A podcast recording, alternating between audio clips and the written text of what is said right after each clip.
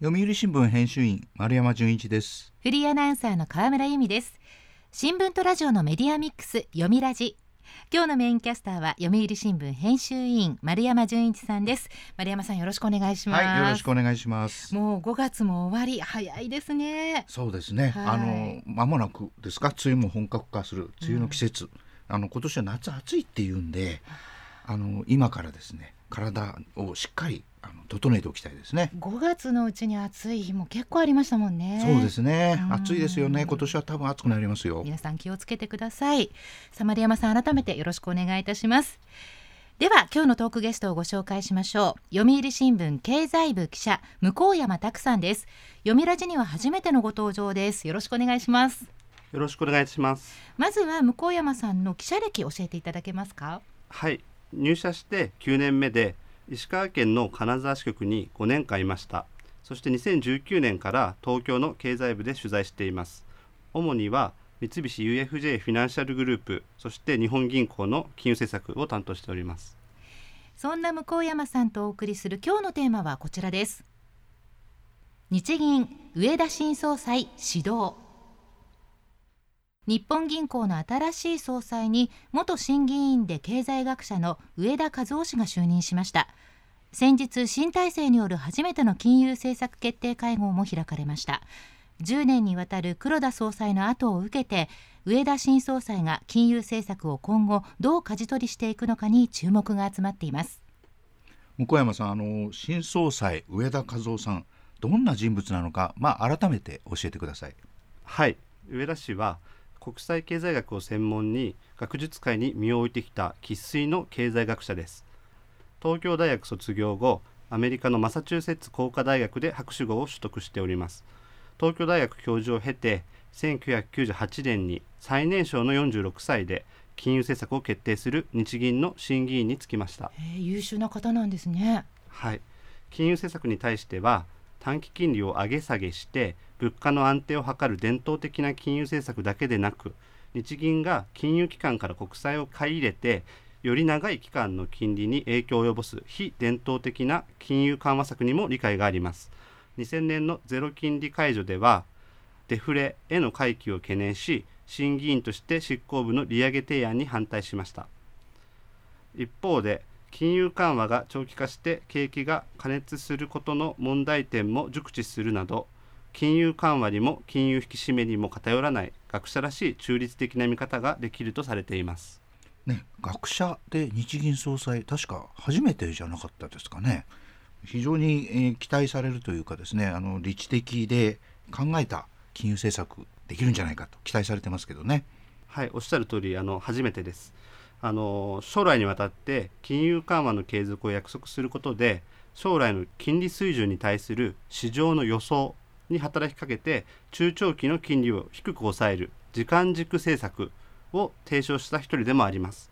これは現在日銀やアメリカの連邦準備制度理事会いわゆる FRB などでフォワードガイダンスとして名前を変えて世界の主流な政策となっています。なるほど。国際的な人脈の強さも上田氏の強みです。アメリカ留学を経て流暢な英語を操ります。留学時には去年ノーベル経済学賞を受賞した元 FRB 議長のベン・バーナンキ氏と同じ指導教官の下で学ぶなど交流があります。政府関係者によると政府は人選にあたって上田氏であれば国際金融のインナーサークルに入れるとの期待が決め手の一つになっている。と言います。なるほど。で今回は総裁だけではなくて副総裁2名も新しくなったんですよね。はいそうです。上田氏を支える2人の副総裁が刷新されたことも日銀の政策運営に変化を与えるとみられています。新たな副総裁には金融政策担当の理事だった内田真一氏と金融庁前長官の氷見野良三氏がつきました、はい、金融政策の運営は総裁と2人の副総裁を含む政策委員9人による多数決での議決で決まります。今回総裁と副総裁の3人が変わったことで金融緩和を積極的に進めてきた過去10年に比べて金融政策の決定に関わる政策委員の顔ぶれが大きく変わることになります。あの日銀っていうのはですね、はい、あの短期の短い金利をまあ、誘導するということはできるんだけど長い金利っていうのを誘導するっていうのはですねこれ異例のことなんですよね。ねこれをものすごく長い期間やってきたわけですけど当然問題が出てきますよね。はいその通りです現在の金融政策は2013年3月に総裁に就任した黒田氏が主導したものがベースとなっています異例の規模で国債や上場投資信託いわゆる ETF などを買い入れることから大規模な金融緩和と呼ばれています。その中でも特に特徴的な政策が長期金利を0%程度に抑え込むイールドカーブコントロール YCC と呼ばれる政策です。黒田日銀時代の2016年9月に導入が決まりました。現在主要国地域の中央銀行で同様の政策を取り入れている例はありません。なるほど。YCC は日銀が国債の買い入れ量を調整することで長期金利の水準を人為的に0%程度に抑え込む政策です。金利が低ければ企業は積極的にお金を借り入れ設備投資などを行うことが期待されています。0%程度の範囲は日銀が情勢に応じて変更しており現在はプラスマイナス0.5%となっております。まあ、金利が低いということはですねマイホームを購入する私たち一般市民にとってはありがたいことのようにも思うんですけれどもどうなんでしょうか？はいもちろんその点はその通りなんですけれどもこの YCC、はい、導入されて以降しばらく安定的に運営されてきました。ですが2022年に入りロシアのウクライナ侵略やコロナ禍からの経済再開などを背景にアメリカやヨーロッパを中心に世界的にインフレの波が襲ったことで世界の金利にも上昇圧力がかかりいくつかの問題点が明らかになってきました。いくつかの問題点というと？はい一つは外国為替市場での円安です、はい、アメリカやヨーロッパの中央銀行はインフレを鎮めるために異例のスピードで利上げを実施しました。ですが日本は低金利を維持し続けています。世界のお金は金利が高いところに向かいます日米の金利差が拡大したことで為替市場では円を売ってドルを買う動きが加速しました。政府日銀は円安に歯止めをかけるために為替介入を行うなどしましたが2022年10月に一時32年ぶりの円安水準となる1ドル152円台に迫るなど記録的な円安ドル高が進みました。そうでしたね、まあ、円で持っていてもね、はい、あの結局運用できない、金利が低いから、はい、じゃあドルに変えようということで円安ドル高になるわけですね。はいそうです。でもう一つあります。もう一つはですね国債の買い入れ量が異例の規模に膨らんだことです。YCC では長期金利に上昇圧力かかると日銀が無制限に国債を買い入れることで一定水準に抑えています。つまり金利水準はコントロールできる一方で国債の買い入れ量は管理できないことを意味します元 FRB 議長のベン・バーナンキ氏は日銀が YCC の導入を決定した際にこうした点を懸念点として挙げていましたやっぱりあの日本で物価が上がったり円安が進むとですねもうこれ世界の投資ファンド、まあ、機関投資家などはですねこれは日銀はいずれも YCC できないだろうと、あの続けることはできないだろうという見方を強めて日本の国債をまあ売ったわけですね。はい。日銀は長期金利を抑えるために国債買い入れを増やしました。今年の1月には月間で過去最大となる23兆円の国債買い入れを迫られました。なるほど。日銀が大量に国債を購入することは国際取引の市場を歪ませることにもつながります。日銀が今年2月に行った取引参加者への調査では国債の取引量や価格水準などを考慮した市場の機能度は過去最低を更新しました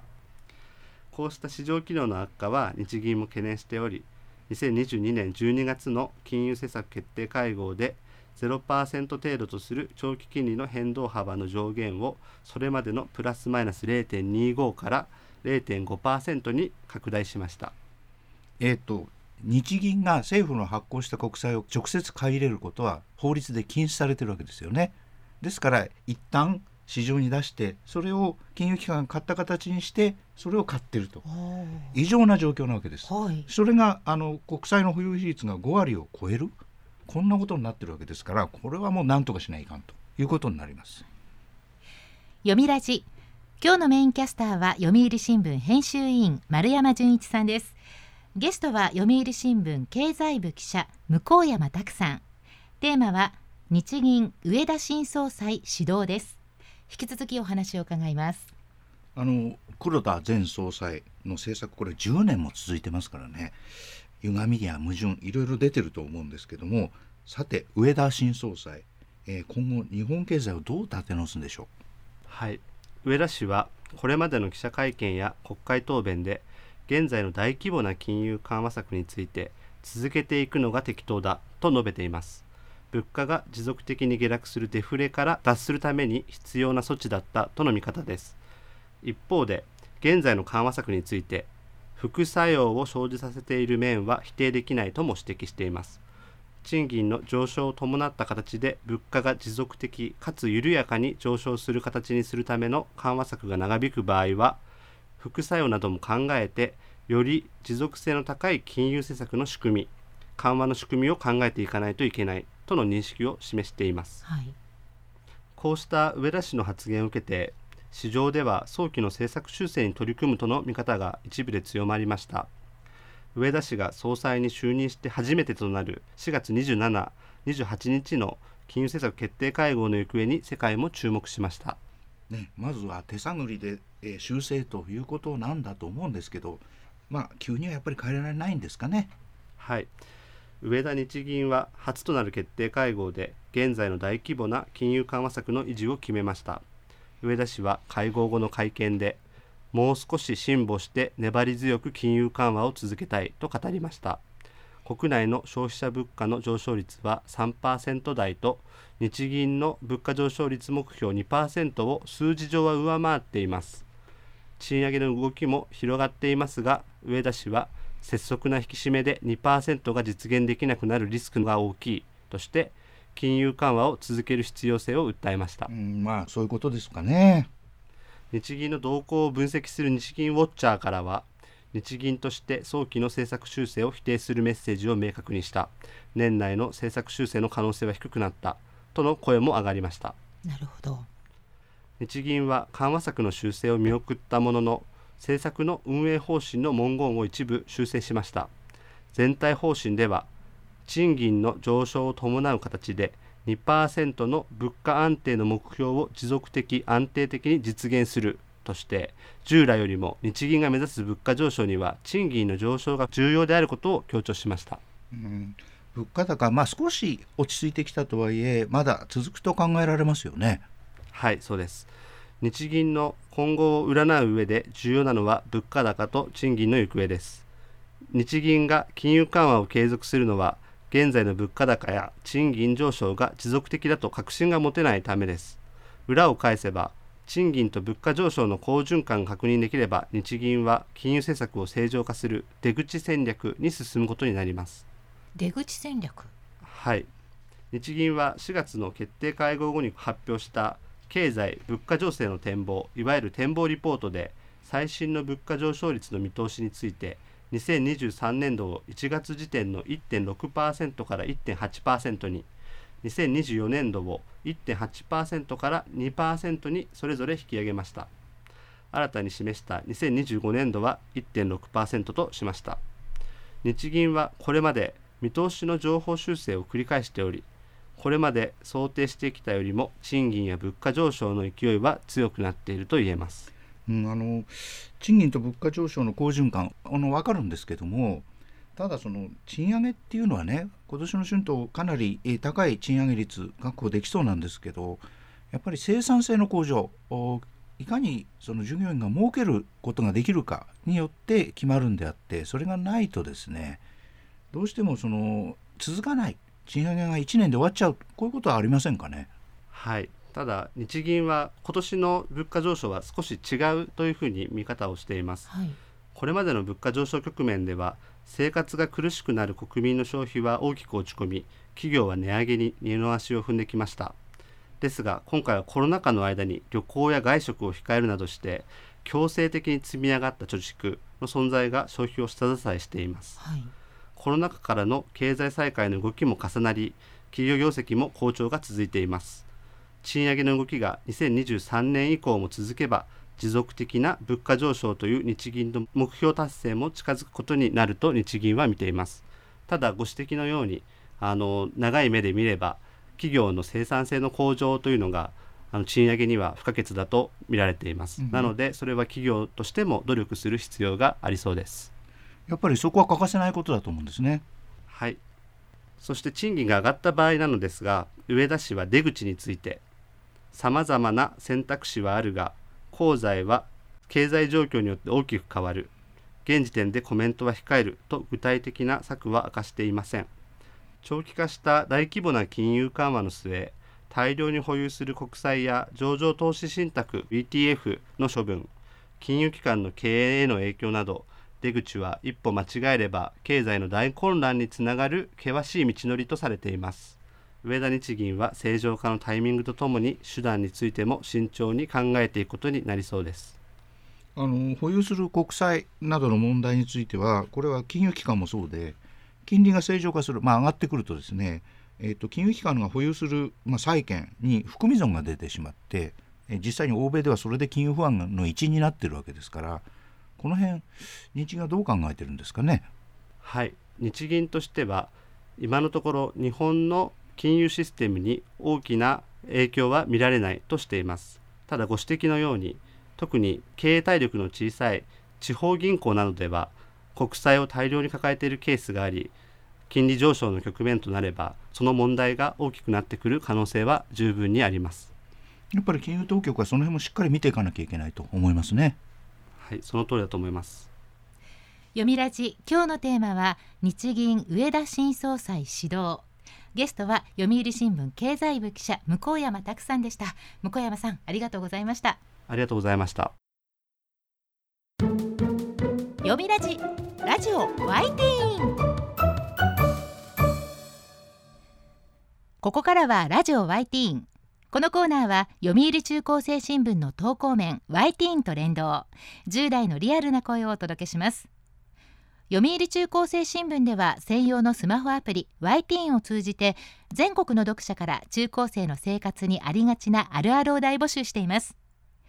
ラジオ y ティーンは中高生新聞の愛読者である通称ワイタミから寄せられた面白い意見を紹介していきます。ここで紹介した意見は中高生新聞の投稿面で開催中の投稿レース YT 杯でのポイント3個けが加算されます。ワイタミの皆さんぜひ頑張って投稿してくださいね。ラジオ YT 今日のテーマはこちらです。オンライン学習の効果。勉強からスポーツや料理まで。最近はオンラインやネット動画で何でも学べる時代になりました。そこであなたがオンラインで学んだこと身につけたことは何ですか？と中高生に聞いてみました。では早速ティーンの投稿をチェックしていきましょう。群馬県中学3年の男子通中さんのオンライン学習の効果。YouTube に上がっている動画で簿記検定取ろうとしています。結構わかりやすい。中学3年生で簿記検定にチャレンジなんてすごいですね。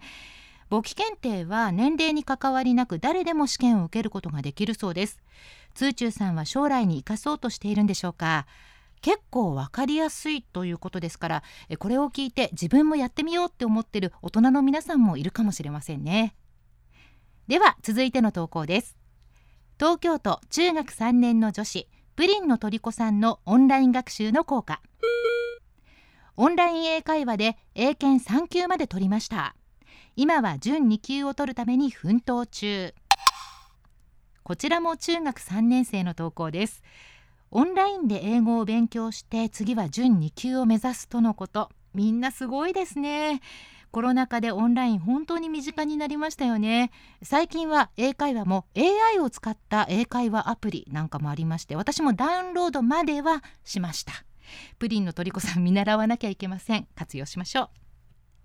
では続いての投稿です。静岡県中学2年の男子相丸さんのオンライン学習の効果。学校に行かなくてもパソコンがあれば授業をやることができること。コスパよし。確かにオンライン学習はコストパフォーマンスがいいのもポイントですよね。通学の費用がかかりませんし部屋着で授業を受けることもできますよね。寄り道しないからお小遣いも減らないかもしれません。コロナ禍お金が節約できたという人多いかもしれませんね。これはオンライン学習の思わぬ効果です。では最後の投稿です。滋賀県中学3年の男子ユーテルッチさんのオンライン学習の効果。夜遅い時間に塾に行くのがめちゃ嫌で長期休みの時しか塾に行かないけど今の時代は直接行かなくてオンラインで受けられます先生に質問できないのが難点対面の授業なら授業中または授業が終わった時に「先生!」って質問すればいいですけどオンラインの授業だと質問するタイミングが見つからないもしくは双方向のやり取りにはなっていないというケースもあるかもしれませんね。オンラインは便利で快適だけどコミュニケーションが一方通行になるケースもありそうです対面とオンラインどちらも知った私たちですからこれからは両方のいいとこ取りでオンラインを便利なツールとして使いこなしていきたいですね。ということでラジオ YT 今日のテーマはオンライン学習の効果でした。読売中高生新聞は社会の最新トレンドを学べるニュース記事から受験に役立つ学習情報など10代の心を刺激するコンテンツ満載です。詳しくは読売中高生新聞のホームページやツイッター、インスタグラムをご覧ください。来週のテーマはアフターコロナの戸惑いです。ラジオ IT 来週もお楽しみに。週刊ニュースラジオ読みラジお別れの時間です。今日は日銀の上田新総裁と日本の金融政策のお話でしたが丸山さんいかがでしたか？はいあの10年も続いた政策急に変えるのは難しいと思うんですけど、はい、一つ言っておきたいことは今までの政策って異次元の政策だったんです異次元。やっぱり矛盾が出てきますよね、はい、ここを何とか考えないといけません。ありがとうございました。読みラジ来週のメインキャスターは読売新聞専門委員の鈴木美潮さんですトークゲストは読売新聞メディア局編集部記者の永原佳代子さん。今各地で町内会が担い手不足に悩んでいるというお話です。読みラジまた来週。